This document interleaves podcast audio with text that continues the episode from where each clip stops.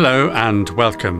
This is Search for Truth, your Bible teaching program with Brian Johnston. Thanks for joining us.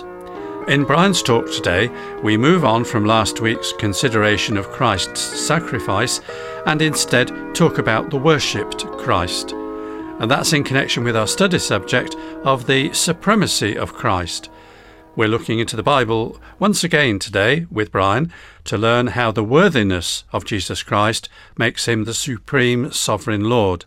The term worship, of course, is an acknowledgement of the worth of someone, or worthship, and this time the worship or worship of Jesus Christ. So, now to Brian. Thanks, John. Yes, because of the Lord's divine nature, and because of his becoming also man to complete his redemptive mission at Calvary, Jesus is supremely worthy of the worshipful adoration of both angels and men. Historically, and down to present day, throughout the world's cults and false religions, there have been and continue to be people who refuse to acknowledge that Jesus Christ is God, despite the clearest Bible statements which this series has already been considering. When we come to the songs recorded in the fifth chapter of Revelation, we again discover that Christ is worthy of worship, and that's only appropriate to someone who's divine. Verse 9 says, that's Revelation 5, verse 9, and they sang a new song, saying, Worthy are you to take the book and to break its seals, for you were slain, and purchased for God with your blood men from every tribe and tongue and people and nation. You have made them to be a kingdom and priests to our God, and they will reign upon the earth. Then I looked, and I heard the voice of many angels around the throne, and the living creatures, and the elders, and the number of them was myriads of myriads, and thousands of thousands, saying with a loud voice, Worthy is the Lamb that was slain, to receive power, and riches, and wisdom, and might, and honour, and glory, and blessing and every created thing which is in heaven and on the earth and under the earth, and on the sea, and all things in them, I heard saying, To him who sits on the throne, and to the Lamb, be blessing and honour and glory and dominion for ever and ever. I'm afraid I think many modern worship songs are shallow and at times concentrate too much on our freedom and our happiness.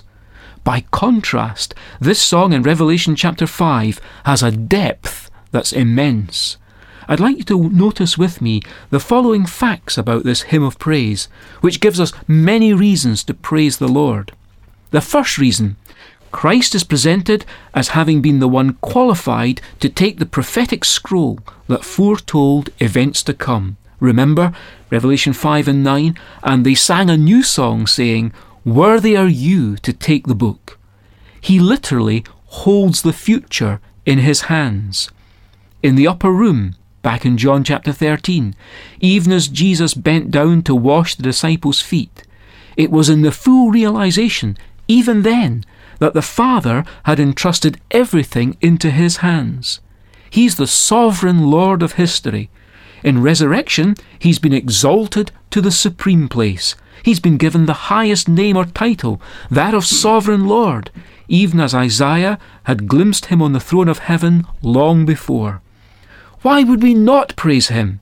In fact, that's the title of a hymn our churches in the Philippines love to sing. It's called Walay Rason, or No Reason. It's asking what we've just said. What reason could there be not to praise the Lord? As well as being the one qualified to take the book, another reason, the second, is based on Jesus' worthiness to orchestrate the future. Listen again to verse 9 of chapter 5. They sang a new song saying, Worthy are you to take the book and to break its seals. I'm intending to emphasize those last words, and to break its seals, declaring things to come, the theme which occupies the book of Revelation and gives it its content. For we take a futuristic view of the book of Revelation. But Jesus' sovereignty over the future is in turn based on the fact that he shaped the past. The Lord of history entered history and by his own shameful death on the cross secured a glorious destiny for all who put their sole trust and hope in him. For you were slain, and purchased for God with your blood men from every tribe and tongue and people and nation. Now, coming to the third reason for Jesus' worthiness to be praised, we are reminded that his work at the cross was not only to deliver us from sin, it was not only to grant us forgiveness, but also to satisfy that which the heart of God had been searching for. In John chapter 4, Jesus defined his mission on earth. Let's look at that. These are among the words Jesus spoke to a woman from Samaria, as recorded in John chapter 4 and verses 23 and 24. Jesus said, Salvation is from the Jews, but an hour is coming, and now is, when the true worshippers will worship the Father in spirit and truth. For such people the Father seeks to be his worshippers. God is spirit, and those who worship him must worship in spirit and truth. What a mission statement! The Father seeks worshippers. It's worth realizing that our mission statement in evangelism should be nothing short of that. Mission is a means to an end. The chief end of all things is the glory of God. And so the goal of Jesus' death was to provide his God and Father with worshippers. Nothing short of the cross could achieve this. And nothing less than this is an appropriate assessment of the value of the cross. That's why the praise of heaven is You were slain and purchased for God with your blood men from every tribe and tongue and people and nation. You have made them to be a kingdom and priests to our God, and they will reign upon the earth. Yes, the destiny of once lost sinners is to be a kingdom and to be priests for God the Father. We are to worship God for Christ.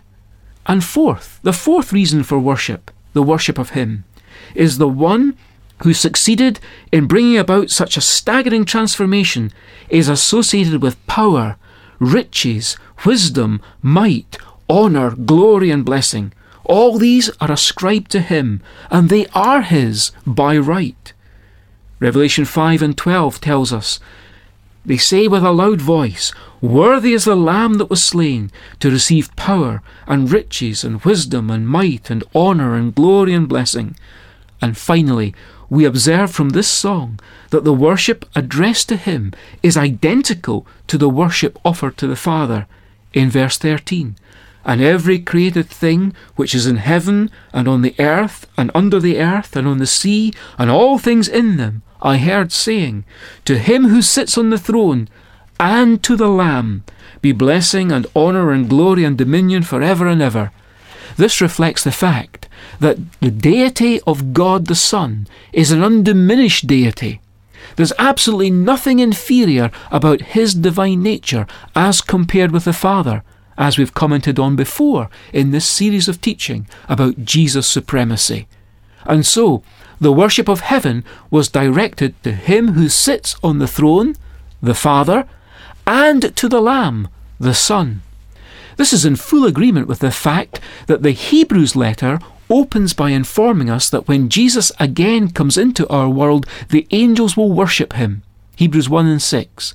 And when he again brings the firstborn into the world, he says, And let all the angels of God worship him. In addition, we read in the Gospels of recorded times when Christ received human worship, beginning with a well known incident shortly after his birth when the so called wise men in Matthew 2 and 9, after hearing the king, they went their way, and the star which they had seen in the east went on before them until it came and stood over the place where the child was. When they saw the star, they rejoiced exceedingly with great joy. And coming into the house, they saw the child with Mary his mother, and they fell to the ground and worshipped him. Then, opening their treasures, they presented to him gifts of gold, frankincense, and myrrh. It was no different for those whom he'd later call to be his followers.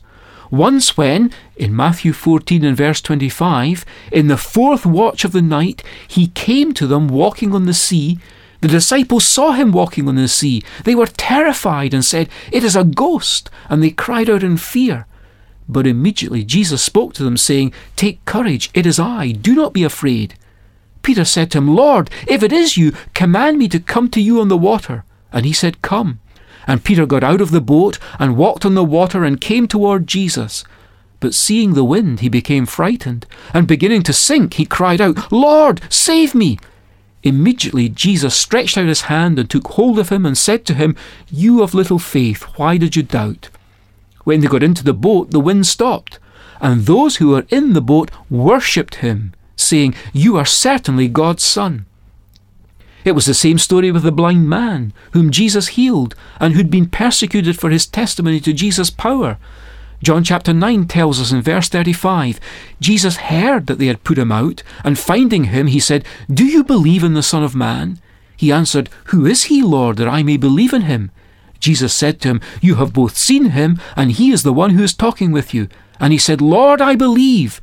And he worshipped him. Could any more conclusive evidence be given that Jesus is fully God and deserving of full divine honours?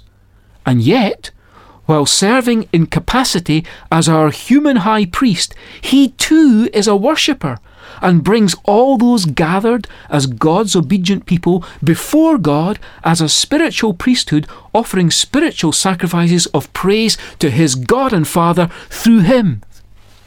Who can compare with our Lord Jesus?